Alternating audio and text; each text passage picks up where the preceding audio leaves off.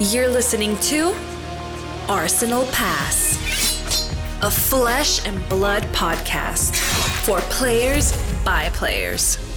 And all about strategy, leveling up, and the latest news in the world of Rathe. Welcome to Arsenal Pass. Welcome back, everyone, to episode 52 of Arsenal Pass. I'm Brendan Patrick, joined always by calling champion Hayden Dale. Hayden, how are you doing? I'm just glad that you can remember your own name for once. Don't know what that's in reference to, but uh, I'm doing well as I'm do- also doing well. Doing well as well. Jesus, I can already tell it's going to be a train wreck. So, speaking of that, we did have a very uh, we had one of the most interesting weeks in Flesh and Blood occur recently. There was a banner restricted announcement. Didn't really go uh, as we expected, you could say. But on the note of overwhelming community disappointment, today is also the one year anniversary, the 52nd episode of Arsenal Pass. Pretty incredible, Hayden. Yeah, you and you've started us off with a bang as well. You know, just high energy coming in hard. That's interesting that on the 52nd episode, the one year anniversary of Arsenal Pass, we're going to talk about a ban restricted announcement. It's um, I think if you look back a year ago, we did our our Monarch set review, and then we we had a few episodes after that, really focused around a few level ups, and then some I guess some hot topics of discussion, in the meta, and then to think, would you have thought one year from then we'd be talking about an imminent pro tour and Mhm. uh, a very very interesting banned and restricted announcement, not because of things that are banned, but because of the things that didn't happen. I just remember when I was like uh, a Legend Story Studios maximalist, and no matter what they did, I defended them and just erred on the side of them being smarter than us. I think that changed on the 52nd episode here at Arsenal Pass. I don't have anything against them, but uh, you know, might be throwing some critiques their way this time. All right, Brennan. Well, before we get into talking about the ban restricted announcement, as you said, it's the 52nd episode. It's one year of Arsenal Pass. Uh, I want to give a massive thank you to everyone who has supported us over the past year. We're also almost at 4,000 uh, subs on YouTube. Um, so thank you to everyone who is a subscriber on YouTube. If you're not, get there, make us 4,000. Hit us 4,000. Maybe by the time this drops, we'll be at 4,000. Uh, a- double thank you to all of our amazing patrons over the past uh, five to six months who have enabled us to I guess grow Arsenal Pass into what it is now to deliver more content, higher production value. You know, you enable us to have uh, people who've come and help us with production, with managing the the content that we do, so that it's not all on me and Brendan, and we, we're able to to put out the stuff that we want to and the stuff that we love. And I actually have a few questions for Brendan around that. I want to hear some of his favorite content that we've done this year. But yeah, I mean, what does uh, Brendan? I just want to ask you, like, what does this kind of what does one year mean to you? What does one year mean to me? Well, that's a uh, that's an interesting question. I think that I'm just gonna disregard your question and answer it a different way. sure, why not? It's not, not like you don't always do that anyway. I definitely have occasionally been known to do that. But uh yeah, just thinking back to one year ago when we started Arsenal Pass, um, planning to be a limited only podcast focused on draft. Uh, I think the scope of Arsenal Pass has changed quite a bit. Uh, but it, it's mostly due to the to the audience, to the to the listeners. They've helped us grow into, you know, something that's actually half decent, I think. Um, and I'm very happy with all the progress we've made. You know, made the jump over to YouTube, started doing gameplay, and also just really y- broaden the horizons of what this podcast is and the kind of topics we cover. And I'm very happy with where it currently is, and getting to one year and having the succe- success that we've had so far. Um, you know, it's what been one of the more fulfilling things that I've done probably in my entire life. How about yourself, Hayden?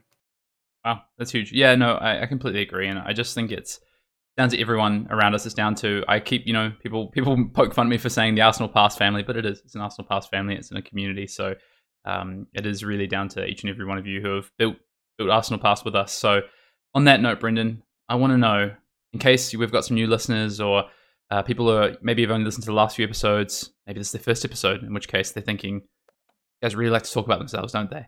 Uh, but I, I promise you, it's not all. It's not every episode that we do. You know, talk about ourselves. It's usually every second episode, so don't worry about that.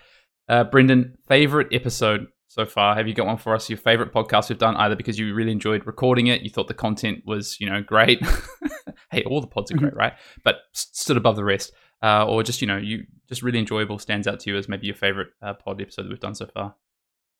Yeah, so I'm just gonna piggyback off what you said and just you know speaking of narcissism, I think my favorite podcast was uh, the Legend of Fendale. I knew, the interview, knew it. yeah, I know you knew. The interview of Hayden Dale post national championship was uh, was a really cool podcast. We go into arguably we go more into Hayden Dale as a person and sort of his view on life than actually Flesh and Blood. But I thought it was a cool it was a cool pod, cool podcast. Kind of put Hayden over over the barbecue for uh, for an hour or so. But um, we learned a lot, and yeah, I think it's my favorite.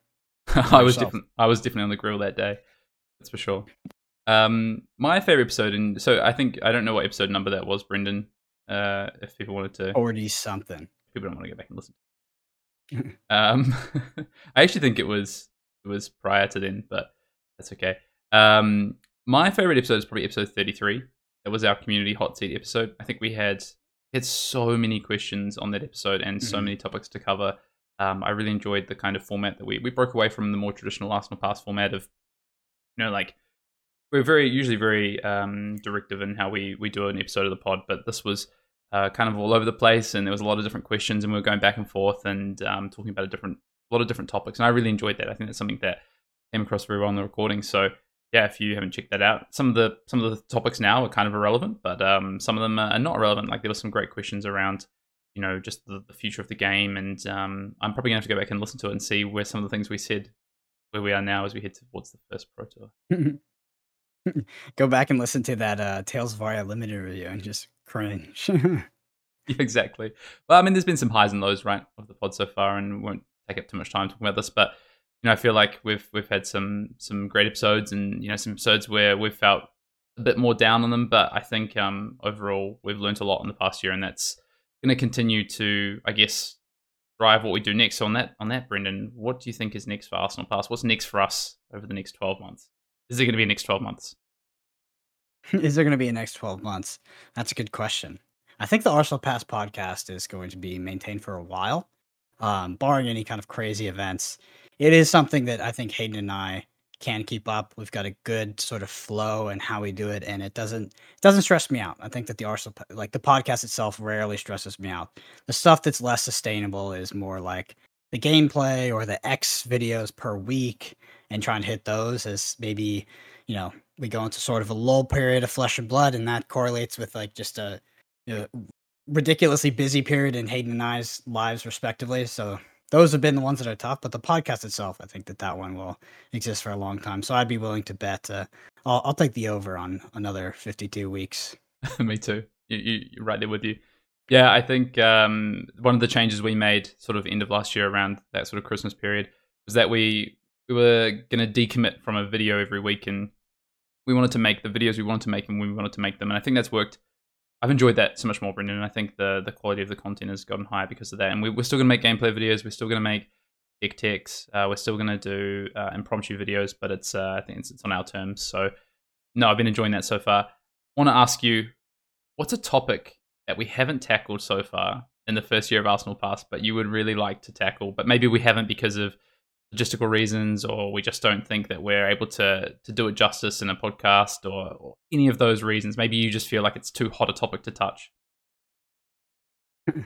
I'd love to touch more hot topics, but uh, so there's you, a you're there's a known for podcast shying that- away from them, right? Yeah, definitely. Um, so there's a podcast series that we have right now um, that is only on Patreon. It's called Zero to Hero. Uh, it's in three installments. So installment one is kind of getting into the game. Um, installment two is sort of competing at the pro uh, in the competitive level in which we have so far, callings, maybe nationals, and then the final one for us. So installment three is making that jump to pro tour and then world champion.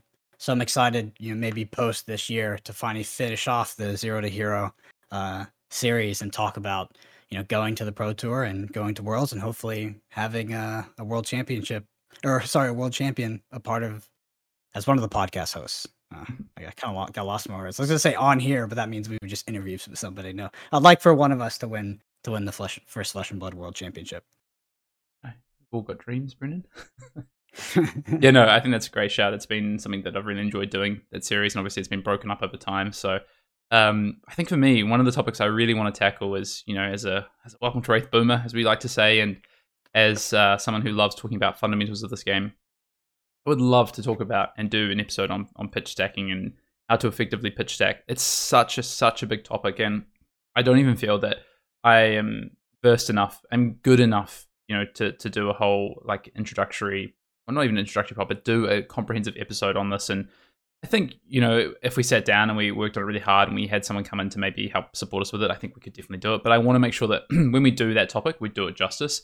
And I don't even know if a pod is like the form to do it. It might be it might be a video, but it's something that I really want to tackle. But I see it as like a bigger kind of production, and it's something that um I want to just not half-ass. I want to make sure that it's it's really detailed in how to how to get the most out of pitch stacking, how to use some of the tips and tricks to make sure that you can uh, do it for any different type of deck, any different format in this game, and um, it's also a really hard concept to explain. I know you've tried to explain it to someone before. I know you you famously explained it to Stephen from Team Covenant, I think, about like how to do it the night before he went and played a Monarch sealed event, and then he just did it and just dominated the, the sealed event. But it's it's such a hard concept to explain to people. So um, I think it's something I want to do this year at some point, though. It's on my list.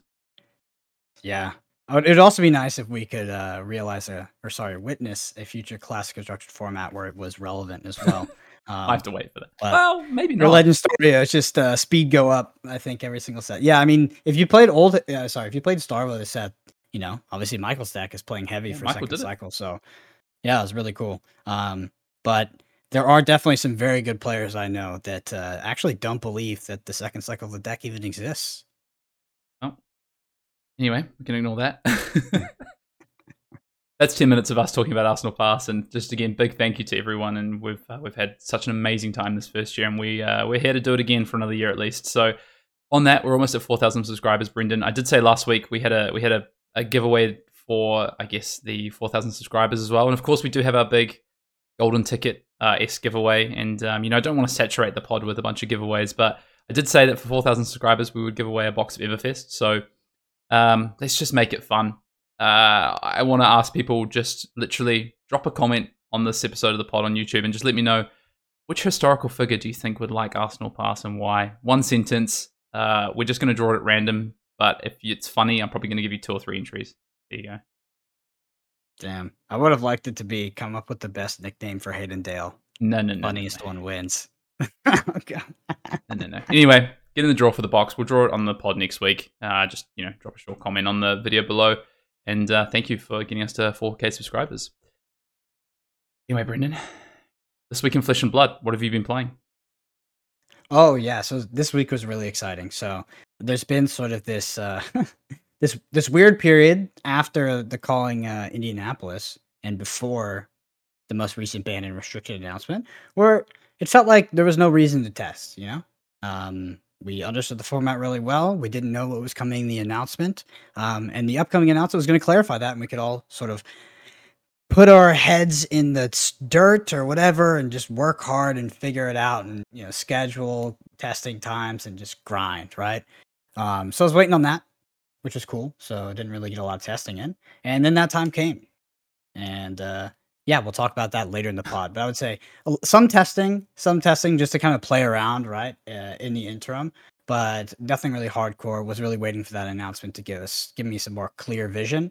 Um, so kind of a chill, kind of a more relaxed week in Flesh and Blood. I do have the SCG Dallas this weekend on Sunday. It's going to be a mm-hmm. blitz event. I think it's a battle hardened. Um, so yeah, maybe it'll be fun. I'll be playing Viserai. Uh, but yeah, what about you, Hayden? How was your week? Well, sounds very similar. So recorded some videos. Mm. Uh, did a couple of deck tech videos. Um, otherwise, just took a bit of a break in anticipation of the ban restricted announcement, as you say, and then yeah, just a few games here and there of classic constructed, just trying out some some things and um, looking at some heroes that maybe I'm less familiar with that I want to make sure that I'm getting more familiar with as we head towards the pro tour. Um, just because maybe we don't know what's going to happen, but as you say, we'll, we'll, talk about that in the main topic of the pod. How about some news? How about some news, Brendan? Mm. All right. Well, no, no, no, no. Oh wait, that's ESPN, but that counts. Top of the news, Brendan, and restricted update. Can't really go past it, can we? Uh, it's the main topic of the pod, so we won't dive into it here. But I did just want to give the top line uh, changes to Blitz and Classic Constructed, mm. just so everyone's aware. No, what no, were they? No changes. No changes to Classic Constructed or Blitz. So, um, okay. Well, at least we'll have the same format until the Pro Tour. Well, or during the Pro Tour. Also, in the ban restricted announcement, uh, LSS have said on the 2nd of May there will be another ban restricted announcement coming. So that is uh, exactly what's that? Eleven days before the Pro Tour, twelve days before the Pro Tour, eleven days before kickoff. Um, so just to be aware that that is that is coming. If you haven't already heard about it, I'm sure at this point everyone who listens to Arsenal Pass has heard about has heard about the ban restricted announcement and um, what's happening. Along with that, though, is some updates to Battle Hardened, and this definitely caused some confusion during the banner restricted announcement, which I know Brendan you were, may have tweeted about. But during the banner restricted announcement, they did say, you know, Starvo could become living legend, uh, and here's the kind of schedule for the Battle Hardened. And then there were two Battle Hardens on there that, as far as we knew, were not classic constructed. But it turns out that uh, there's been two additional Battle Hardens added. So the the classic constructed uh, Battle Hardens coming up, we have Battle Hardened Krakow, we have the Calling Taiwan, which is classic constructed, but then we have Battle Hardened Madrid, Battle Hardened Taiwan, and Battle Hardened Pittsburgh uh, added in there as well. So there's that's the classic constructed, and then we also do have um, another one at Taiwan as well, which I believe is, is Welcome to Rathe Limited, isn't it? With like a top eight. Like a, yeah, well, yeah, I was like, that's very. Ex- I wish I was playing that one. Yeah. Um, I'm really jealous. Actually, that sounds awesome. um, FabTCG.com over on the mothership. There's a really cool interview up with Michael Hamilton, who is the second two-time calling winner. Uh, someone random asked me to make sure I put that into the news that uh, Michael's the second person to do that. I don't know about them. but um, it's a really cool interview. Congratulations again to Michael for picking up that win. And shout out to Rob and Tarek, uh, who are taking over the Arsenal Pass mantle and doing the Blitz Gauntlet. You know, we did the Everfest ProQuest Gauntlet. They're picking up on fabtcg.com and doing an Everfest Blitz Gauntlet. Um, stepping into our shoes. Hope they can fill them, Brendan. Best of luck to the boys there. Uh, no, so far, really cool games. I think the last one was Lexi versus Iyslander. And I think before that, they did a, a classic Viserai versus uh, I think. So we go check those out. Um, up on our channel, uh, I put up a dash deck tech this week, and there's Rhinar to come. should be up around the time the pod drops, if not then uh, in the day after. The two decks, or two of the three decks that I played this season for skirmish, the three, skis, the three skirmishes I played in the first two weekends, taking a break for the last two weeks of skirmish, uh, got a few things on, so wanted to throw those deck techs up. I did post on Twitter and say, you know, what would people like to see? And um, those two got quite a lot of votes, so I just recorded both of them. I had tons of fun playing that dash deck, so it was the one I wanted to prioritize. But of course, you know, it's Rhinar. I can't I can't not look at Rhinar, Brendan. So Rhinar deck tech for Blitz also to come. Yeah, when classic constructed. Um, so speaking of the Ars- the anniversary of Arsenal Pass, we did do a special podcast for the Patreon, um, which is actually the history of Flesh and Blood, as witnessed by Mr. Hayden Dale and myself. We talk about all the little formats that have come about, what they were like. You know, welcome to Rathe up till now. Um, reminisce a little bit about our boomer days, hit some nostalgia notes, but also tell some pretty funny stories. So yeah, go check that out if you're interested. I love personally. There's nothing more that I love that I love than actually just like kind of like listening to, listening to stories of flesh and blood. Um, recently, I've been vicariously doing that through Magic the Gathering, like looking back at the old Pro Tours, just kind of in preparation for what I hope we'll witness in this game in the future. It's it's awesome. I love the experience. Mm-hmm. Um, and finally, a shout out to the Arsenal Pass Patreon. Uh, would you by supporting us, you help us do what we do, and the support has been incredible. Um, our Patreon does have extra content if you are interested, including that uh, the extra podcast I mentioned, deck text and deck guides, um, as well as some spicy stuff. For instance, Hayden and I did a commentary over my winning in game in uh, the Calling Indianapolis, and yeah, I gave a detailed breakdown of sort of the play, uh, or sort of the lines and play by plays as we progress through that match.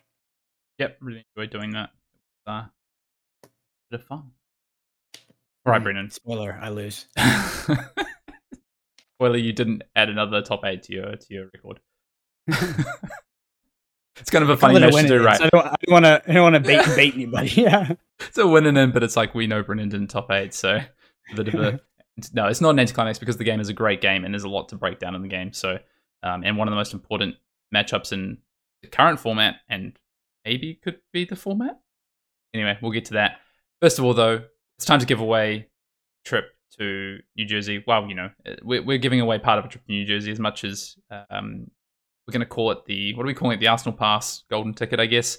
Uh, just to recap, Vandel's golden ticket. Oh, is it? Okay, all right. Last week in the mm-hmm. pod, we did announce that for one year sort of anniversary and, and heading to PT New Jersey and the calling we did want to give someone access to some flights and uh, entry to the calling if, if, they needed that as well, up to $500.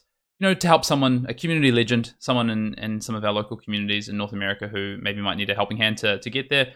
and uh, we wanted to provide that. So we did. Uh, we got a lot of. To be honest, Brendan, we got so many entries. I think there was like ninety plus comments on last week's episode, and so many deserving people as well. So many awesome comments. People uh, obviously putting forward other people, but also for themselves, uh, which we did ask as well for people to put for themselves, and just some amazing stories as well. So Brendan doesn't know this, but I've gone and uh, picked through. We have four finalists for this, and then we're just going to actually randomize the winner from our four finalists. But these were some of my favorite stories. I wanted to share them on the pod as well. Uh, that you know these people were put forward for, I guess, for this prize.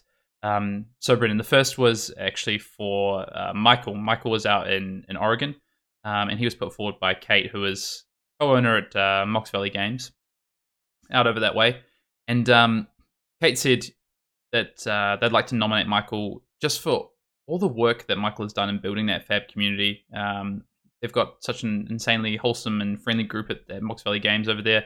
Uh, but Michael's been a real positive driving force for the game and has gone above and beyond to to open the gate to new players. Uh, when they hosted their Pro ProQuest event in March, uh, Michael actually gave out Everfest packs to other, other players, I believe, of his of his own. Uh, made top eight, but didn't make it to that sort of first slot. Um, would would love to see Michael over in New Jersey, so that was just one of them. Another person that we had a lot of a lot of uh, comments for was um, uh, Nia Tran in Canada. So uh, Nia is, I think, one of the sort of I know, yeah, you know, Nia, I know yeah. this guy. Yeah, yeah, Yeah. A, a founding father, I'm going to say, or a founding member of um, of Flesh and Blood in Canada.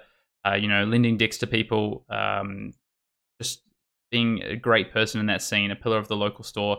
And uh, I know someone posted that comment. I think it was Joel uh, said they wanted to nominate Nia, and then just tons of backing comments for Nia. So just you know, clearly someone who's well respected and and um, deserving in that community, who's done a fantastic job to build that community up from just a few players, whether that be through their online sort of community during COVID, uh, whether it be in-store play, lending decks to players, um, things like that. So that's just such a, a really cool thing to see. Um, and then next would be uh, Hasiel Diaz, who's out in, I believe, Florida. Uh, Hasiel actually had by far the most people uh, plug and, and um, say that they wanted to see um, Hasiel win this. Is just been a massive part of that community, building that South Floridian community. Um, just apparently he has banger food recommendations as well. Uh, I've heard as well. Mm. So just someone who, you know, lending cards to people, um, just taking time out to not even play events, but to teach people the game. Um, gets together and, and provides cards for people and is open for play testing. Just always available to play games and has just been a massive part of that community. I think we had like 10 comments for for Hasiel. So um, big shout out uh, to you. And then lastly was uh, Elaine. So Elaine was put forward by uh, Anarchy Please uh, from Louisiana, apparently. Just been playing Flesh and Blood not long now, uh, but has really dove, you know, sort of dived into it.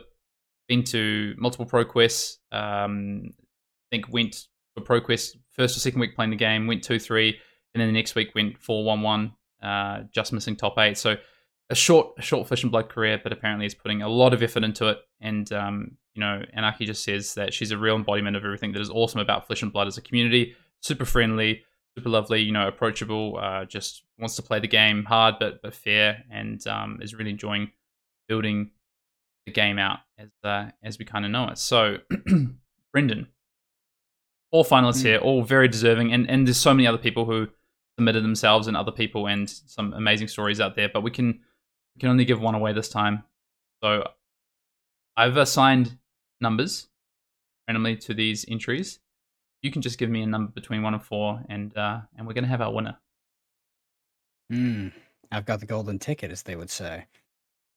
Spin around in a circle, close your eyes, and hold it out to someone. Jesus. All right.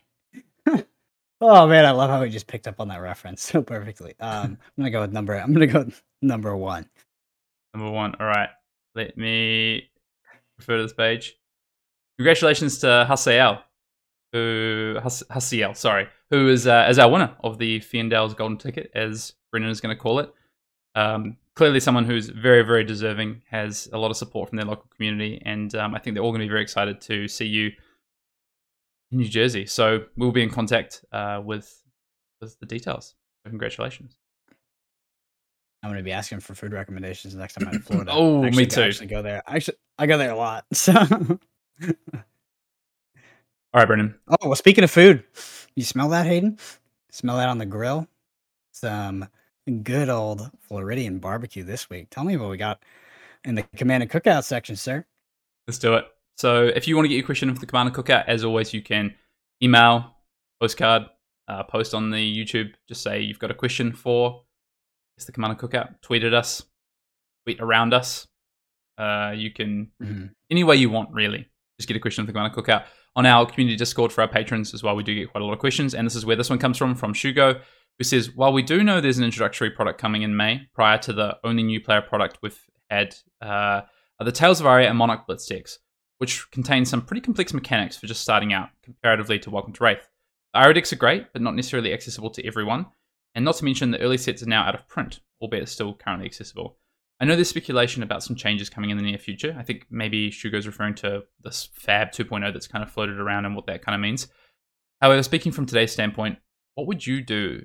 Uh, how would you go about introducing Fab player? Great question, I think, and something that continually changes. Um, I think for me personally, Brennan, these these uh, battle decks, these uh, battle decks, yeah, Yeah. the Rhinar versus Dorinthia that's coming out in May seems to me like a really exciting way to introduce people to the game. It has the fundamentals of two of the original heroes, non-talented heroes of, of Flesh and Blood, and gives it to you in this accessible kind of product that you can buy and then have that available to you as a blitz deck to then go and upgrade. So potentially ability to access, you know, one of the more introductory formats, a, a blitz format that is, I guess, touted as one that is faster games, easier to get into, and then you already have this deck. Uh, there's obviously a new version of the hero, new weapon, uh, plus specialization card. That's what we know at least. There could be other cards in there.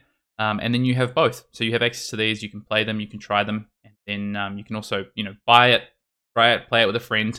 You could even buy this, gift it to a friend, play with them, and and and uh, teach them the game. I guess, and I think that's a really good introductory point. You get this kind of play mat in there. You have these these ready to play decks, and um, from there, newer players can go and upgrade as they like. I think that probably is going to be the premier way to get players into the game. And I honestly, I remember in Welcome to Rathe, Arcane Rising, even Crucible, people would ask me like, which is a good hero to start with.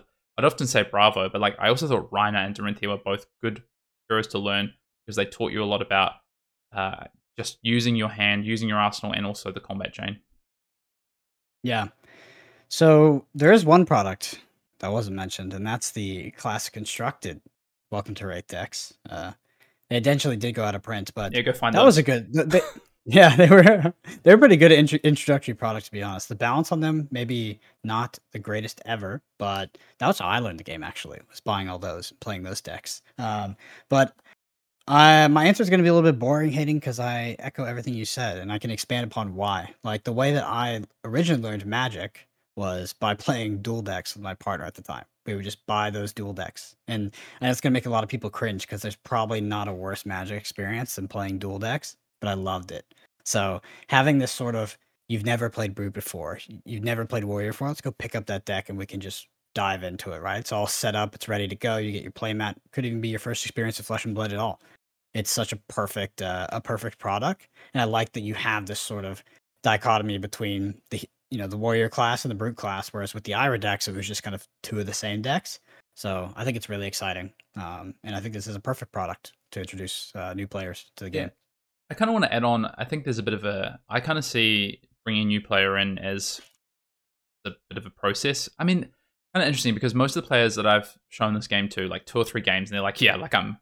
This game's awesome. Like I'm hooked, right?" But yeah. the problem I find is that where do they go next? So you you teach them the fundamentals of the game, and then I notice like a lot of players get lost really quickly. You know, like things become overwhelming. The combat chain, reaction phase, like all these things that are happening become a lot. And then all of a sudden, it's like there's talented heroes. There's so many mechanics. Like I've I have friends who've tried to play the game. They really enjoyed like the basics, especially around people that are or around the time of Welcome to Rathe, Arcane Rising, Crucible that I taught the game to. Monarch, I think, made it a bit tougher just with the you know it's like hold on, what's happening here? All of a sudden, there's like auras. Like, what is what are these cards? You know, like there is that kind of piece that's maybe a little bit tough to understand. But I think with what you get with these dual decks, especially for the base set, is a great entry point. Or even you can just build up sort of you know like commoner decks or whatever from some of the earlier heroes that are a bit more straightforward, easier to learn. Uh, there is deck lists for these, like those Welcome to Rathe hero decks that Brendan talked about, and also they made some for Arcane Rising, theoretically, like deck lists for sort of Mhm. entering the game. Yeah. You can find those up on the Fab TCG website. I'd recommend building some of those out. Uh, I think those are great. But I think the, the Monarch Blitz decks and like those kind of products, even the Tales of there's Tales of Aria ones, right? Yeah. Yeah, there are. Sorry, I just forgot.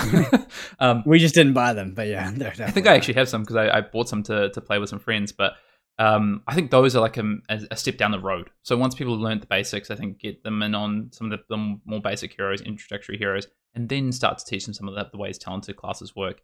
And then from there, I think you have access to, I guess, kind of go whatever way they want. You can teach them more of the, the fundamentals and stuff. But I think I see now those kind of blitz decks that we saw from Monarch and Tales of Aria probably as like the secondary step to bringing someone into the game and teaching them because they're a bit less straightforward. Yeah, it's interesting because like I still think there's definitely a jump. you know, like there's a there's that jump from even those blitz decks into like uh full class constructed play is pretty interesting. But I don't have a solution right now on how we mit- how we kind of change that and mitigate that. And you know, it's weird for me to reflect on it too because I sort of very much organically grew with the game as it came out, like especially in the United States. So this uh coming into the game and now being overwhelmed by so many heroes, all these talents, uh keywords and just kind of crazy interactions sometimes. Um you know, there's a lot. There's a lot, there's definitely a lot more than when I started and I thought it was complicated back then. Yeah, I do think one of the best ways to introduce a, a new player to Fab though is get them to focus on what they're doing. So you know we talk about a lot in Arsenal Pass, like playing both sides of the board. Like that is getting it to, to a competitive state and really starting to understand the format and what's happening on both sides of the board. As a new player, and even as a as a casual player, like you don't need to worry about that. Focus on what's happening on your side of the board. Find something that a new player really enjoys, whether they identify with the hero, they identify with the playstyle, the art, some of the cards in the deck, whatever it is that they can latch onto, and then just get them to practice that and find that. And as they start playing into different things, they're going to learn what's happening in the rest of the game, right? They're going to see their opponent playing Prism. They're going to see their opponent playing Levia. They're going to see their opponent playing maybe Bravo Star of the show. I don't know. and learn about the game that way. And then they can pivot and change and they can try something else. And I think that's a great way to do it. Um, so just want to add on, uh, because we had a secondary question kind of adding on to this from Fancy, who said, uh, taking on to that, all of the starter decks have been explicitly for the Blitz format, well, except for the ones you talked about, Brennan. How would you go about introducing a player to Classic Constructed specifically when we talk about this? What, if anything, would you see in the future for this? Well, I think the, the Blitz decks, right, which of these dual decks are great. Um, I think Blitz is a good way to start people into the game. I think it's actually good to progress from Blitz into Classic Constructed, to be honest. I think you learn a lot of fundamentals. You can learn them quick. Things, you know, the, the turn mm-hmm. cycles are faster. There's less depth to the game. But in terms of transitioning people into Classic Constructed, I think the best way is honestly like get the fundamentals under you and then start on maybe some of these more these decks that they identify with. So maybe they've been playing a bunch of Lexi and, and Blitz. Okay, cool. Here's a Lexi Classic Constructed deck, or this is how Lexi works in Classic Constructed. Try and teach them the differences teach them about why it, you know why these games are longer, and then let them play these games. And I I, I guarantee because of the fundamentals they've learned in Blitz, after you know a, a- some number of games, depending on it's always individual, they will start to pick up the class constructed sort of nuances and differences. I, I have no doubt about that. I think Blitz is actually a great format to start from, just from fundamentals. Yeah. sure. Uh, I, I do I, I do hope that they come out with introductory products for class constructed though, because those decks add like a sort of vector of competing that is interesting for Mm-hmm. all types of players. It's good for new players, but you can also host events with those decks, and they True. can actually be pretty fun because they're very balanced. played one actually. I played Uh, one. Yeah, it was fun. Yeah, so did I. I played a Monarch one Oh, yeah. for the uh, Monarch Blitz decks. Uh, but yeah, those are so I think they're great products. I think what they're doing with the current, or sorry, with the new Rhinar versus, um, not Rhinar, but Brood versus Warrior one, where they're adding in the book and they're kind of beefing up the whole the entire product Mhm. to give the player more than just cards. I think that's really cool. Um, and I like that fleshing out the lore, fleshing out, you know, a lot of stuff that attracts you when you first come to a game. You know, some people aren't just about the math and the raw gameplay. You know. Awesome. Well, thank you both for the questions, uh, Hugo and Fancy. And with that said, Brendan, let's move on to the main topic. So today we're going to talk about the ban restricted announcement. Breaking down the announcement itself, I think this is important to start with because you've got to remember, Brendan, although this has been kind of the hot news, the hot topic, not everyone would have kind of been across what's happening. And we also want to talk through just some of the discourse, the discourse that's happening around it, just what we're hearing, let Mhm. people know about that. What this means for the PT, we're going to talk about that. What this means for the calling in New Jersey. Let's not forget we have a calling coming up on the same weekend as the Pro Tour, the Pro Quest season. Our thoughts and feelings on this for the game and for players in general, and uh, also share some predictions maybe for May second and what we want to see from LSS next and what we'd like to see what we'd do if maybe we had the keys make some of these decisions. So, first of all, Brendan, let's break it down. The announcement. What does the announcement actually say? Well, I'm going to share this quickly. So, uh, this was published on the 5th of April. We're currently recording on the 7th of April in my time. That's the 6th for you. Uh, so, we're just, what, less than 48 hours removed from this announcement. Classic Constructed is no changes, uh, and LSS said Bravo star of the show is the deck to beat on an impressive ProQuest Season 1 performance in the recent victory at the Calling Indianapolis that featured four different heroes in the top eight. Starvo, as he's become known, is currently sitting at 814 points on the Living Legend leaderboard, well on his way to a 1,000 point threshold. So LSS making it pretty clear that uh, they're pointing out the Living Legend system here in relation to Star of the Show, which we can dive into a bit more soon, Brendan. But they make that pretty clear, even in the first, you know, the second sentence, uh, that Living Legend is in play here, right? Um, also, they then go on to talk about the remaining Living Legend points for the season with class constructed events available through battle hardened events and through the Calling Taiwan, so that players are aware of just how many Living Legend points that the star of the show could get between now and May 2nd, and that date is important for a reason that we'll talk about very shortly. Uh, but LSS do say that their intent for the competitive season through to the end of April is to be played out with no changes to the banner restricted list, and that Pro Tour New Jersey to be the first major event to tackle a new metagame. So, if you were to read that face value right, there's they LSS are saying that they feel there could very well be a new metagame uh, to tackle it at the Pro Tour New Jersey. What it sounds like, and uh, so they're making no changes to Classic Constructed this time. But then this is the important piece. May second, Brennan Legend Story Studios say the next ban, ban restricted announcement is scheduled for May 2nd, which is the day after Battle Hardened Pittsburgh, which is the last classic constructed event we have that awards Living Legend points between now and Pro Tour number one. Um, at which point it is possible that, so back to what LSS is saying, at which point it is possible that Bravo star of the show will have achieved Living Legend status. It is also possible that he will not, and that he's part of the metagame heading into Pro Tour New Jersey. Based on the results of the upcoming competitive events and considering more than just Living Legend status of Bravo, we will make changes to the banned and restricted list at that time if deemed necessary. Lastly, this approach is to intend to put the challenge My of exploring a revised metagame in the hands of the elite group of players taking part at the Pro Tour. So that's the announcement. Before we even get to, I guess, the discourse around this announcement and what's happened, I just want to get your thoughts on the wording of this of the Spanish yeah. announcement. Like, yes, because I I personally think that I've read this multiple times. I've read all the versions you know, multiple times because there has yeah. been some changes uh, just as the battle hardens have solidified and new dates released. But like, I think the wording is really specific. Like, people have said that I think some of the discourse is, uh, you know, oh, this feels a little bit like lazy, or this feels like it was kind of rushed maybe the day before. I think the wording in this statement is really, really purposeful uh, around what they're saying, especially in the second half of that statement around exploring a new metagame in the hands of elite players and um, April to be played out with no changes, uh, but then Pro Tour New Jersey to be the first major event to tackle a new metagame. I mean, correct me if I'm wrong, Brendan, but the way I'm reading this is that we are going to see changes come May 2nd, whether that be Starvo Living Legend or be changes the banner restricted list. Yes. So I think if you look at this this series of paragraphs in a vacuum, its intent is pretty clear, right? The message is clear.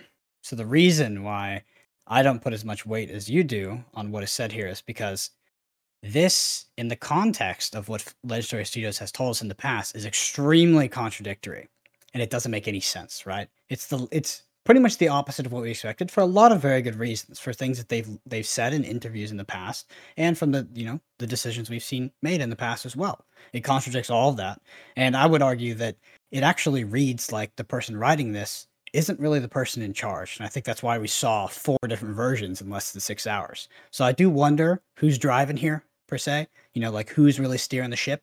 Um, and I find it hard to read into this, um, super hard, because it feels like it doesn't feel engineered. Like it doesn't feel like this is this is engineered very, I don't know, with a lot of integrity, right? Like this this this was the intent. We were planning for this. This is like this is what we expected to happen on May second, and um, you know the the things that they quote later which is like we want this revised meta for the pro tour it's like i just i don't believe that right i feel like that happened retroactively after they've decided they want to kind of punt the ball down the road a month um, and there's a lot of reasons for that and we can dig into why some of these things don't make sense right just like they quote living legend as a way to maybe sort of keep starvo in check and we very contradictory things they said in the past. And then this this this end where they talk about a revised metagame hands the elite group of players to make the Pro Tour more exciting. Yeah. Sorry. I like saw you stop on my camera and I thought, yeah. Can we break it down? Because you've said a, quite yeah. a lot of stuff there. So let's start with what are what are the contradictory points in your eyes? Like, what are these points that you think are contradictory to what we've seen in the past? Let's start with that. Because I know people are going to probably be sitting there listening and saying, what are, what are the contradictory points? Maybe they're not fully familiar yeah. with previous statements from Legend Story Studios around ban restricted. So, Living Legend is not a system that's meant to keep the game balanced. Um, it's meant to serve the function of rotating heroes out in an eternal format where things, you know, exist forever, right? Sets don't rotate out themselves and keep it fresh um, and stuff like that, right? I originally thought that the intent was actually to keep the format healthy. I thought it was its own way of sort of keeping things in check. And I got yelled at very loudly by a uh, uh, you know a mob on the YouTube comments. That was not the case, and they were right because James White has actually said this in an interview. He said it in an interview, right? So we know that this is actually not the intent, the original intent, at least, right, of the Living Legend system. So that first line throws us for a loop. We're like, hmm, that's not that's not what you said, right? That that's not what we expect.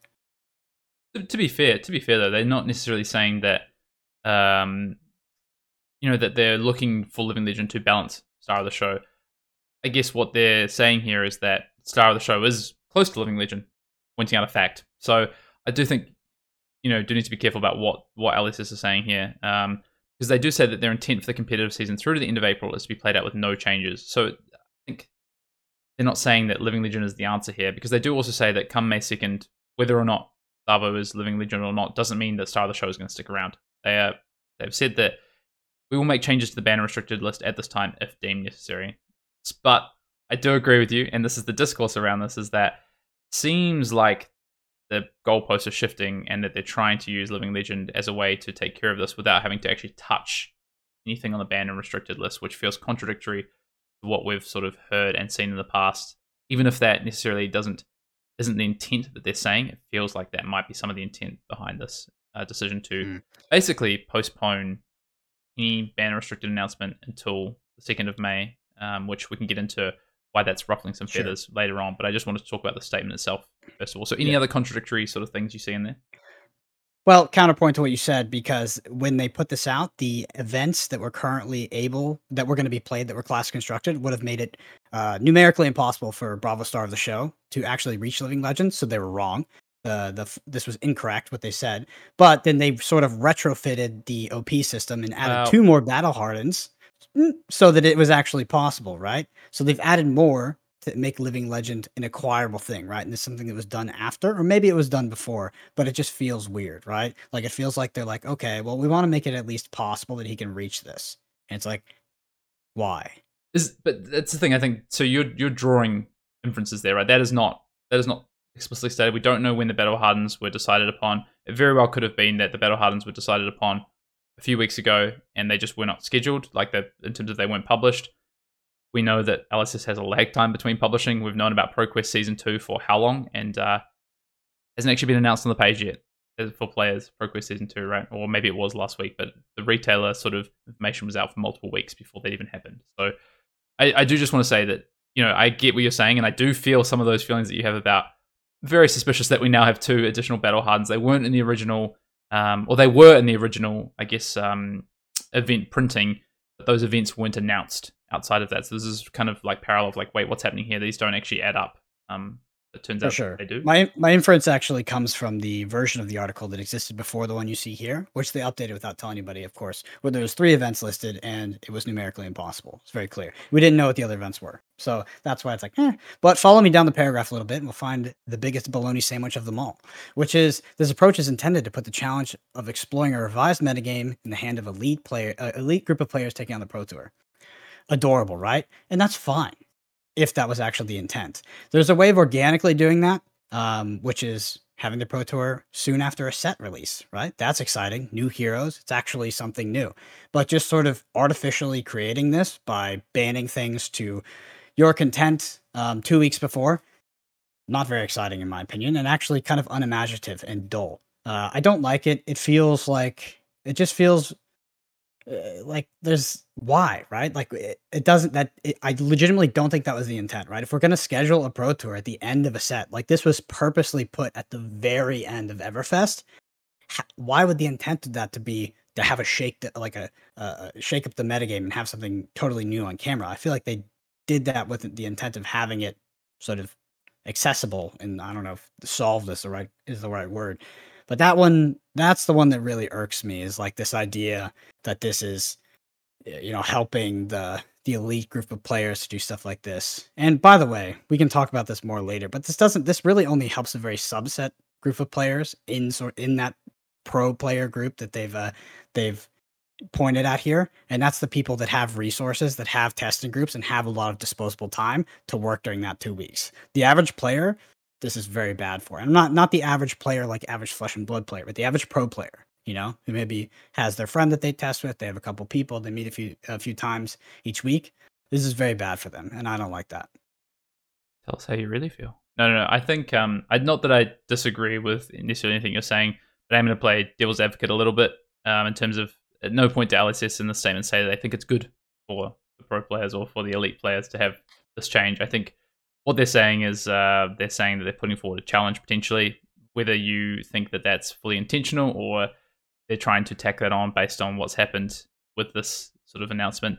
But anyway, uh, there's a lot of I want to dive into what you said. But first of all, let's talk about just kind of what's being said in the community, just some of the discourse around this, um, just the general sort of feeling. Because I know you hosted a Twitter Spaces, uh, I think yesterday or the day before with Tarek Patel and a few others, and I did listen to, to bits and pieces, but I also didn't want to be influenced and swayed by what you said. So I, I tried to actually come up with a lot of my own notes before I even listened to that so that you know I kind of have my my viewpoint and thoughts.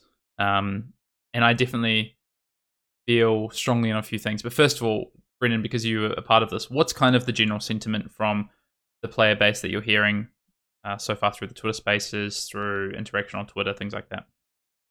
Sure. So I'm definitely more, I guess, sli- surprisingly, slightly on the extreme side, only because of I'm, I'm not really going to budge on the critiques uh, and pretend like it was, you know, by design. But um, that being said, if you've ever seen that meme that's like everybody disliked that, it's like a Xbox button and says everybody. I don't know. I can't remember it is, but that's pretty much it. About. Nobody really likes it. Everybody hates it. Like every like it's sort of collectively overwhelming the overwhelming feedback is that this was handled about as poorly as it could be handled and they they don't enjoy it like i think no no changes would have been kind of bad for the game, right? And bad for a lot of players, especially like, you know, um, players that aren't going to Pro Tour and just like play this game, you know, play Classic Constructed for fun at their armories. Like people wanted a change. I was very okay with no changes. But this whole idea where like we waited for this announcement for you know quite a while after calling Indianapolis, they had plenty of time to prepare, and it just goes hmm, punt it down a month. It like people are kind of pissed about that. The, the, the criticism or the the negative I guess, is it coming from the decision to not ban anything? Is it coming from the decision to place another announcement for May 2nd? Is it coming from the announcement itself and what happened surrounding that with multiple revisions to it, the, the battle hardened things? Uh, is it coming from the wording used in this announcement? Like, where are the critiques coming from? Or where are the kind of negative feedback coming from? And is there anything that people are taking positives out of this so far that you've seen? Sure. So the the the negative feedback is everything that you said except the first one, which is people are irritated because there's no bans and they wanted something banned. I think most people would have they wouldn't have been happy with it, but they were okay and they were expecting and like no bans. Like that was a very reasonable outcome. It's okay, right? Um, everything after that is is what people are angry about. Um, there is one person had a positive take, which was Brian Gottlieb, um, you know, one of the casters for the Calling Indianapolis, he said, you know, he put forth the idea that maybe it makes it more interesting for coverage, right? People are going to be watching it. There might be unexpected decks, things like this. Um, and it's not just kind of, you know, we've been in this really, uh, I would consider this last format to be quite unfun. Uh, and it was quite, it was dominated by two decks, right? If you watched the coverage, it didn't really look like that, but they were going quite far down the tables to find interesting matchups. And he talked about that, right? He said there might be more representation you know more deck diversity higher up in the tables um, and it, could be more interesting for for coverage. And i think that's a reasonable point. Yep yep uh, i would agree. Okay so obviously we've got a statement from lss we've got a decision that may 2nd is the next ban restricted announcement.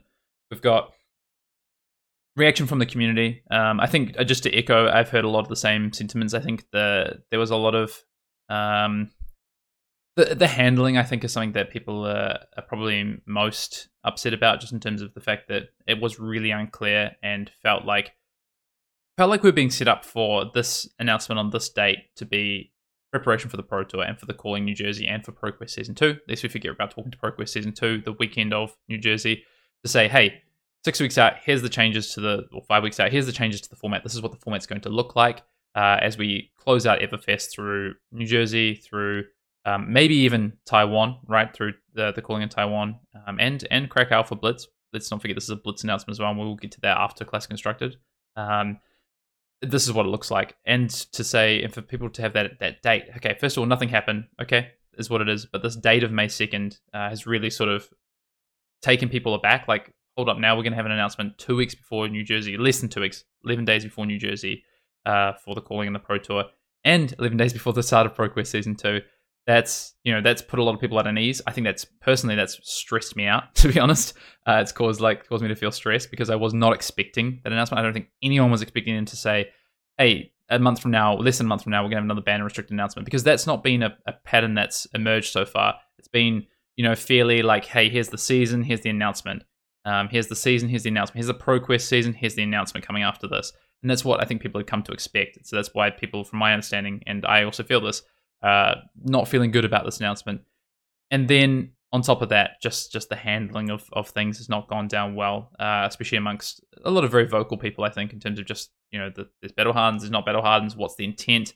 Uh, I think people have felt that LSS have been pretty transparent with a lot of things. This is not one of them. Is the also the feedback I've heard as well in terms of this is very confusing doesn't feel congruent with a lot of things that we've seen previously. Like Brennan talked about the inconsistencies with uh, with Living Legend and the use of this the ban restricted and the timing of it doesn't necessarily feel as congruent for a lot of people. So that's probably summarizing, I guess, what we're seeing out in the community in terms of just the feedback. And I don't think it's you know it's not Brendan alone, it's not me alone. Uh, this is there's a lot of sentiments, but I will say as much as I have heard very few positive uh, takes on this, Brendan, and one that I, I, did hear, I did hear that part in the um, the Twitter Spaces that you did do that Brian did share about mm. the the coverage, and I agree. I think you know having having fresh format for coverage for people to really get on and watch and sink their teeth into and be like, wow, like this hero, this hero, like that is that is something really exciting, and I think that's something really exciting when you get a new set. You know, you get a new set release, and then two yeah, weeks yeah. later, I was gonna got... say, I, I, kind of agree because I was like, "There's another way of doing this, right?" Sure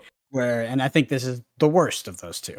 Right. You know? So let's talk about I guess I want to talk about what this actual announcement means for the Pro Tour and for ProQuest season and for the calling, etc. But first of yeah. all, I want to talk about maybe some ways that this could have been handled better from LSS. And I've got a couple of points and I'll let you think about it while I talk, Brennan. But for me, the the May second date is is a big thing. So the, the I'm on with Brendan. I think the no changes is is what it is. I wasn't uh, had they just said no changes, the next ban restricted announcement will be upon the release of our next set.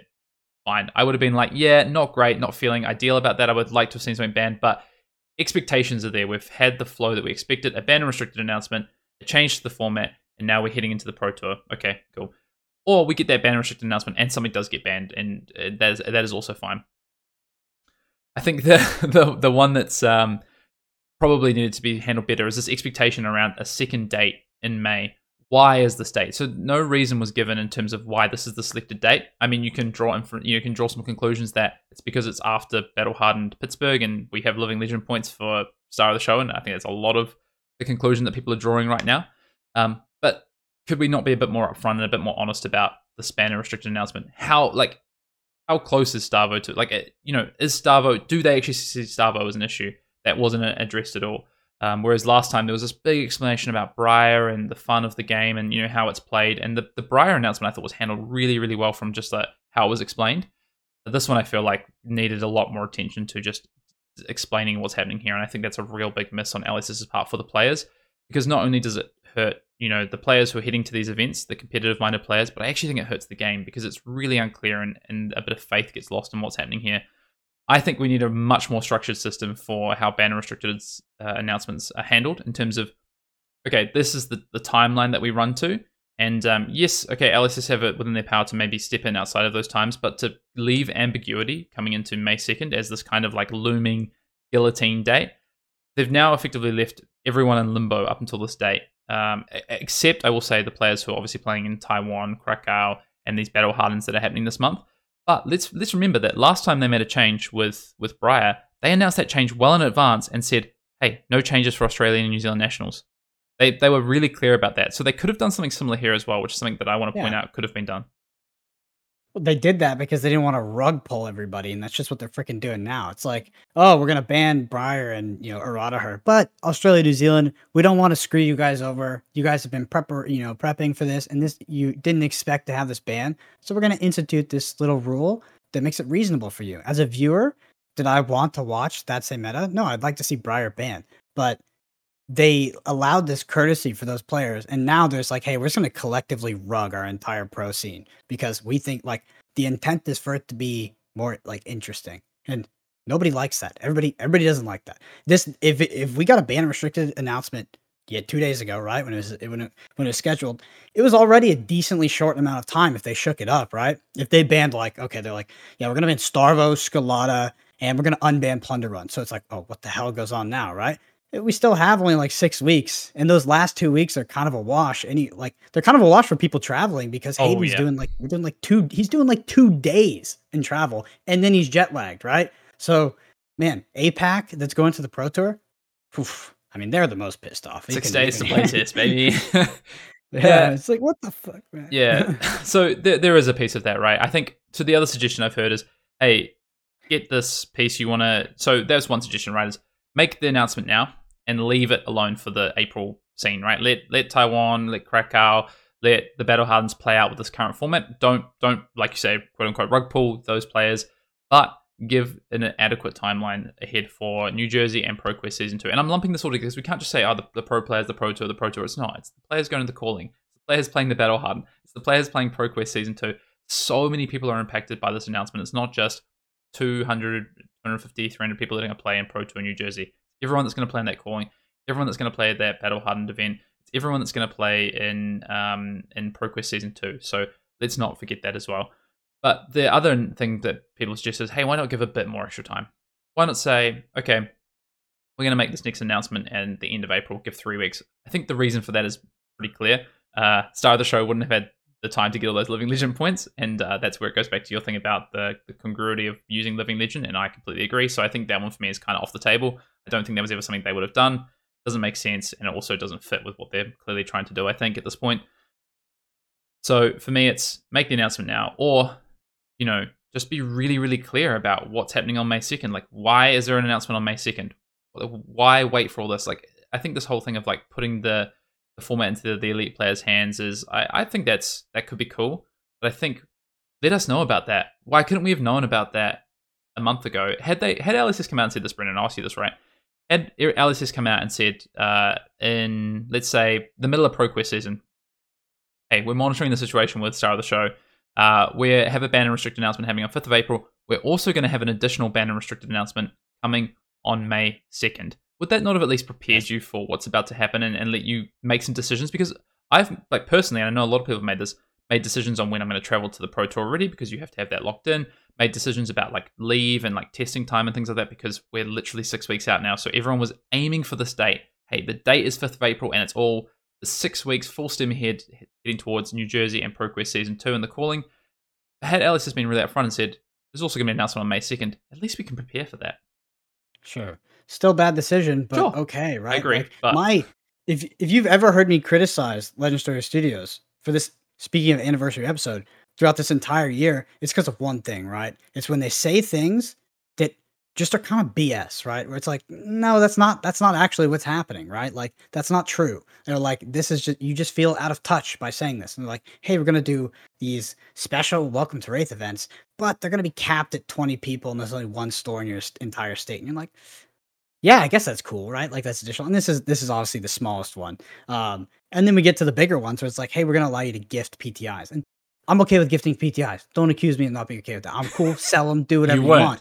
But but no, but it's like the word yeah, yeah. gift, it's just like why use that word? It's and I if it's legal, I understand. But coming from when I'm I'm getting information from LSS, when they say stuff like that, I'm like, people aren't going to gift them. It's just like, are you like, do you not understand how the world works or what's going on here? And like when they when they come across that way, that's what irritates me. And that's what the same thing is here. It's like yeah, there's like maybe like living legend. It's like, no, that's not the intent. Or you've just changed that up last minute. It's like, oh, it's going to make it more fun. It's like, no, that's not why you put the Pro Tour at the end of a set. Like, come on, like level with us and just be honest and be more transparent and just like acknowledge what's actually happening. And for me, that's really that's really what irritates me. Other than that, I think they're a great company. They execute things fantastically well, but this is starting to creep in more and more, and it's got to stop. it just yeah. got to stop. All right, we've actually talked about. I didn't realize how long. Has it been, been a while? Yeah, it's been a while. But yeah. you know what? It's um. I think we both feel the same way that this is probably the the just the biggest decision so far that has not is not sitting well with. It's clearly not sitting well with the player base for various different reasons. From you know, uh, handling that has been suspect to a decision that didn't feel congruent with the rest of the decisions made to um, just the kind of stress that there's been now being put on players. You know, you want it to be fun, right? So there's a lot of things happening there.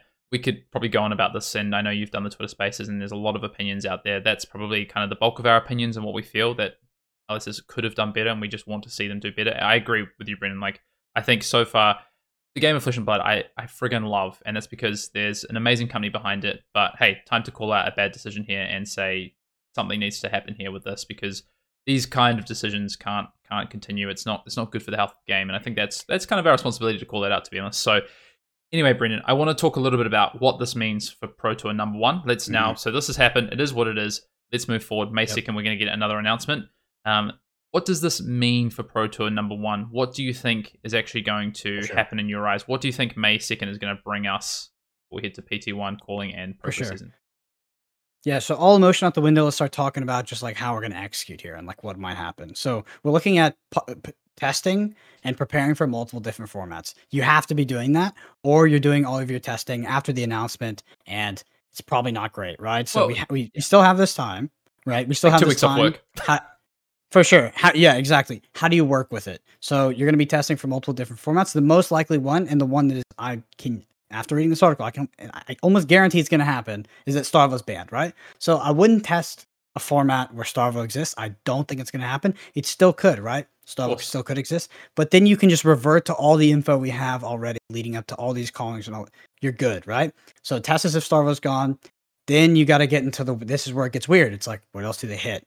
Okay, Skeleta is a bit of a weird engine. Um, it restricts design space. It's getting a little bit powerful now. Maybe they hit it. They're probably going to hit it in Blitz because in Blitz it's literally bologna sandwich. It's not good. Um, but yeah, so you maybe go, okay, Starvo plus Skeleta, and then there's like these kind of like rogue bands where it's like, okay, maybe they hits like a like a Luminaris or they unban a plunder run or um they do some like weird errata on like the pulses. Or, who yeah, please no, right? But I don't think you anything past like Skeleta and Starvo being banned, you get into really weird territory, and then you yeah, you go from testing. There's like two reasonable formats you can test for. After that, it's like the next the next tier of like reasonableness i know it's not a word is like 15 formats right like it's too much right so i think you kind of test for these two things like a hit on Viserai and a hit on starvo starvo just not existing and like those are the formats you play with again if there is literally no changes and um yeah you, you just revert to the data we had before yeah i just want to uh, call out thoughts to me please as the producer of this podcast for uh, having to manage Brendan's audio during this last segment. Some people, you know, sometimes I get passionate. It happens about one every two episodes, but you know, sometimes I get passionate. It's fine. Okay. No, I, I agree. I think the but my what I'm reading into this article, and I agree there's all these things around it about like the congruency and the announcement itself and the way it's handled. But the wording to me feels so strong that there's going to be a different format for this Pro Tour and whatever shape that takes. And I think the most likely shape that takes is Living Legend for Star of the Show or a banning to Star of the Show. If for some reason I think, let's look at the Living Legend points, it has to win, I think, like just over half of these events. Uh, well, it has to win the calling, right? Is the really important one. Um, so we we kind of know once Taiwan rolls around, if it doesn't win, then probably isn't getting Living Legend. It's actually pretty likely, to be fair. It has to win four out of five events, right? So, um, yeah. But, so I think it's I think it's pretty likely it doesn't get Living Legend. But then there's the banning piece. So basically, I'm reading to this that we're going to have some changes regardless. And I think to Brendan's point, the most likely is no star of the show or a very heavily nerfed star of the show, whether it be through card bannings. I mean, the worst one we've talked about this would be just banning Awakening. It kind of does nothing, I think, in terms of just like That'd be hilarious. doesn't really change the format. Not because the card's not good, but just because it just doesn't really change the format that much. New Star of the Show is still really prevalent. We saw Michael Hamilton win with that in his deck list. We know what these decks can look like without Awakening and the impact of it.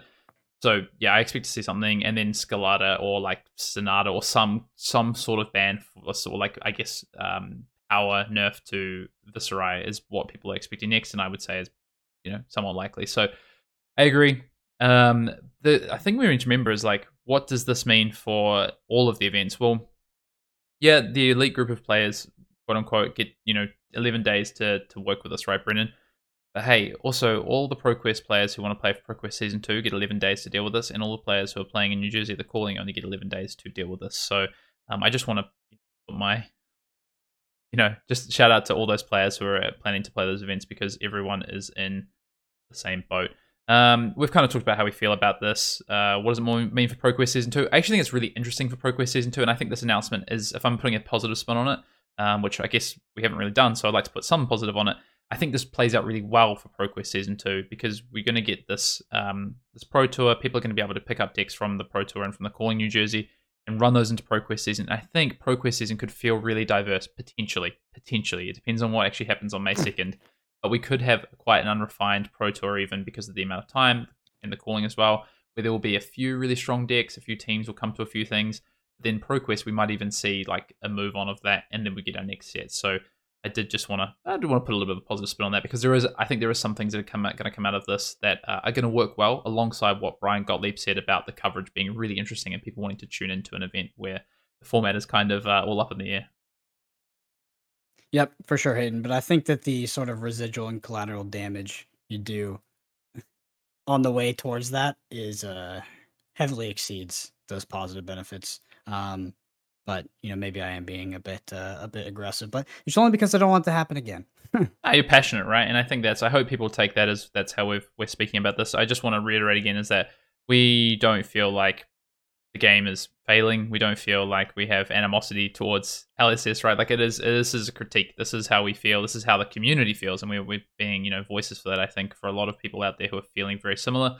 Um, and the, just a reality of where we are right now. And I think really at the end of the day, just needs to be done better.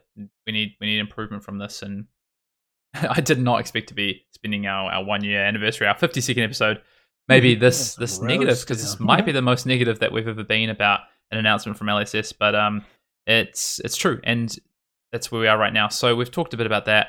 What does that mean for I guess players testing? You've said that, Brendan. You means probably having mm-hmm. to test multiple formats. It probably means having to be really um, nimble and to be able to adapt to that announcement on May 2nd and being able to go in multiple directions. So some of the tough things is like, okay, access to cards, like that is a real thing. How are yep. people feeling about a lot of cards? Access to cards, yeah.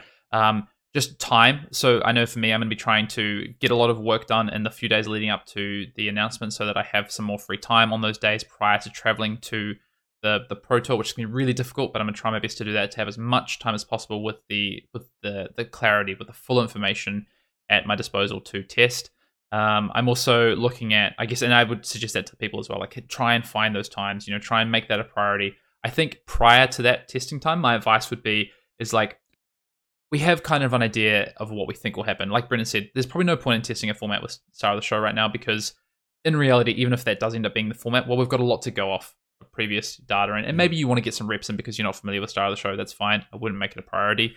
Um, I would focus on what could be, and for me personally, it's like looking at other decks. Like, hey, what are heroes that maybe were held down by Star of the Show because we, you know, we just it wasn't viable, right? Because of Star of the Show, plain and simple. What are some of those heroes and decks? Let's run those in. How do they go into Prism, Viserai, or these decks? And then what what could the format adapt to? What are some cards that we weren't playing because we had to have spots for Star of the Show, etc., etc. That's what I would focus on when it comes to the impact of this announcement. I agree. Um, for for players coming from you know, APAC or other far regions, I think it, there's an interesting strategy, and I don't know the correct answer on how you how you sort of navigate this one. It's going to be tough. Yeah, I think yeah, we are at a bit of a disadvantage, but I think it's it's impacting everyone. Let's be honest. Like, yeah, it means that we, in reality, I guess your flight is what like four hours to the Pro Tour. Mine is 26 and a half hours or something, uh, plus time zone changes and some needing yeah. some sleep either side of that. but yeah, I mean, it's it's what is that? It's three days. I mean, really, it's not that much of an impact comparatively. Like we're all kind of in the same boat when it looks to that. Um, let's think about well, one last question I guess I have for you, Brendan, is like, let's just say James White hands you the keys right now and says, "Hey, Brendan, we want you to we want you to fix this. We know we've made a bit of a blunder. Um, what would you do right now? Right now, what would you do? Would you would you change something? Would you make another announcement? Well, like what if you were LSS right now, just yeah. hearing the community feedback? Would, what's the next thing you would do?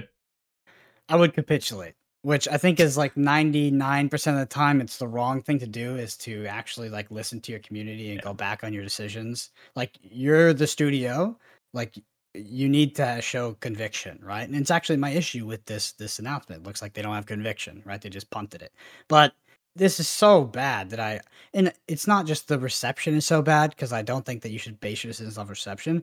I think that this like what this is doing to the game and like from a player standpoint, from an enjoyment standpoint, um, and just from like a pro tour integrity standpoint, um, is just bad, right? And I think if they if they agree at all, they should capitulate and just you know, and capitulate means they they just go back on what they said. They go, "Hey, we made a." They do the old classic. Um, we made a mistake. We've all seen that screenshot from the from from the Dustblade band. They say, "We made a mistake. Here's what it's actually going to look like." And just please, like, yeah, just give us back like the pro tour that you know we've been expecting for a long long time now right we had this scheduled announcement like i just think you go back on it this time like there's so many things that communities have the community has been angry about in the past and you know LSS has banned something or chosen not to ban something and you know there's been overwhelming feedback that they should you know do that i would never have suggested they go back on what they did this is the first time um, because i think the decision's very atypical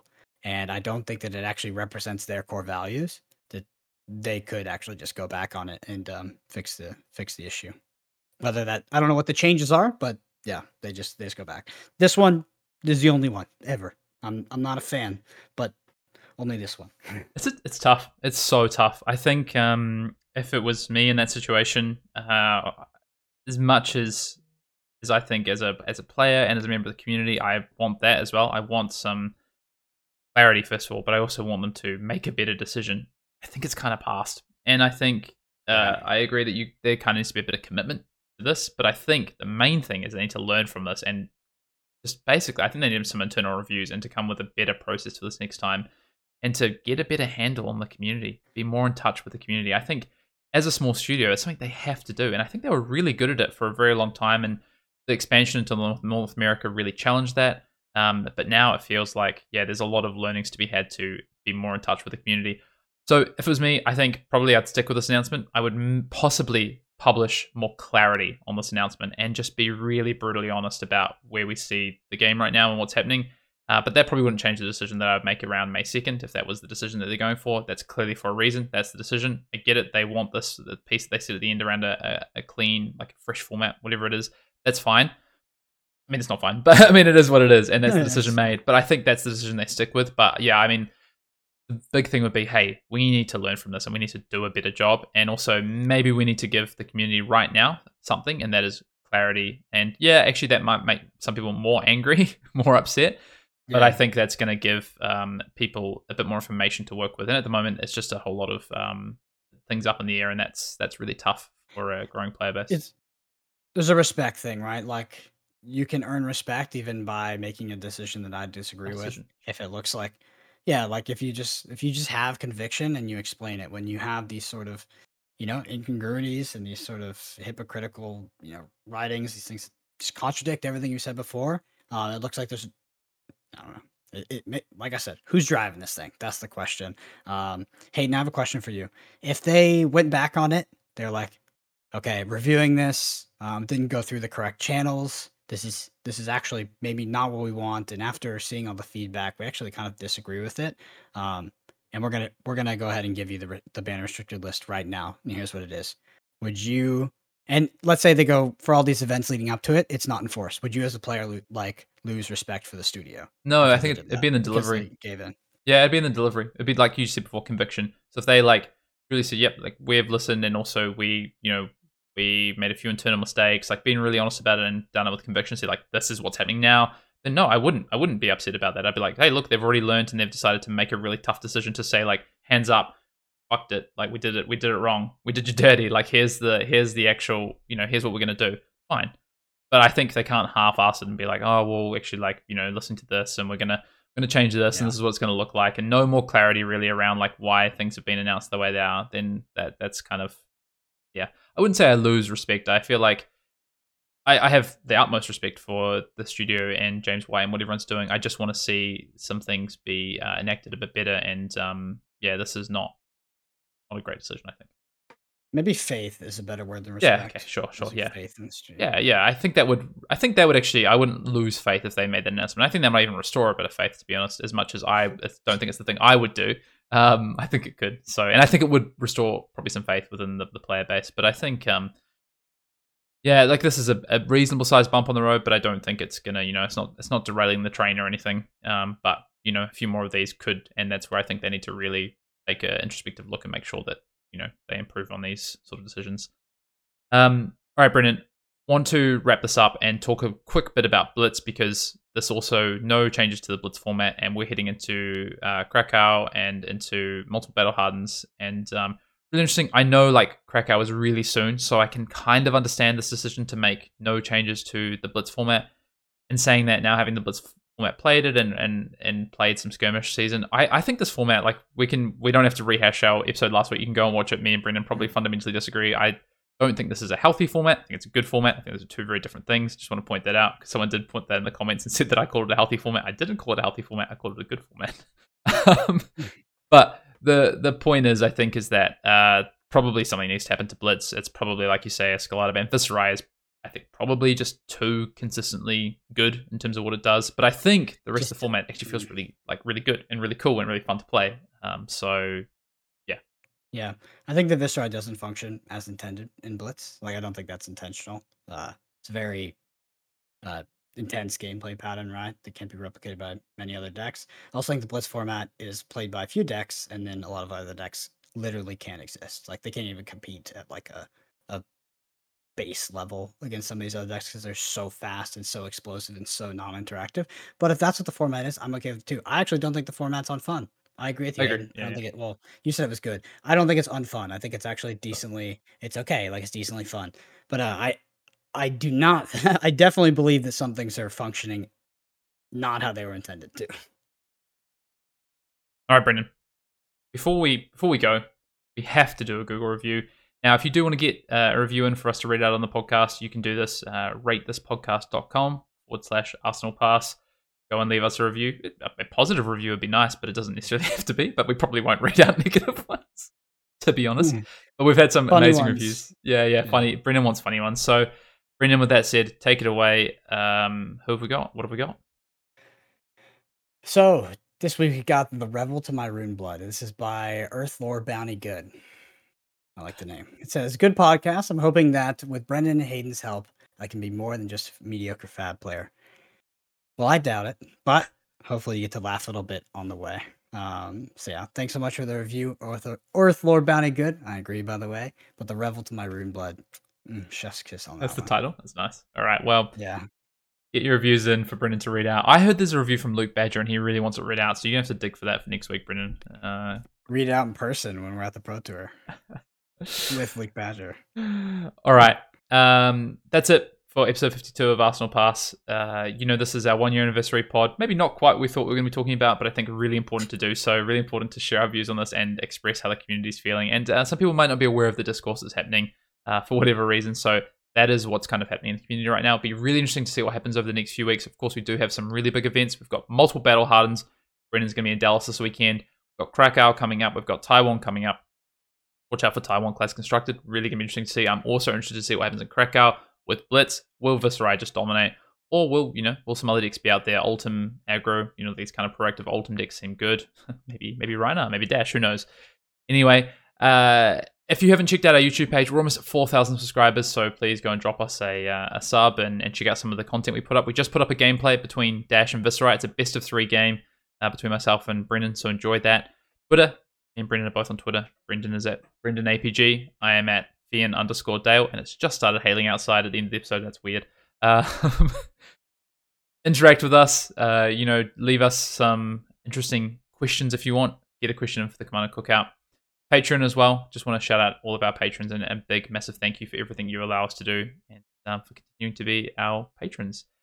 If you are a patron, make sure you jump into the community Discord. We also do post, you know, monthly extra podcasts up there. We do gameplay reviews. We do uh, like deck guides and stuff during the seasons. So check those out. Otherwise, Brendan, one year of Arsenal Pass, one year of having to listen to you every week. I wouldn't trade it for anything in the world. So thank you, everyone. We'll see you next week.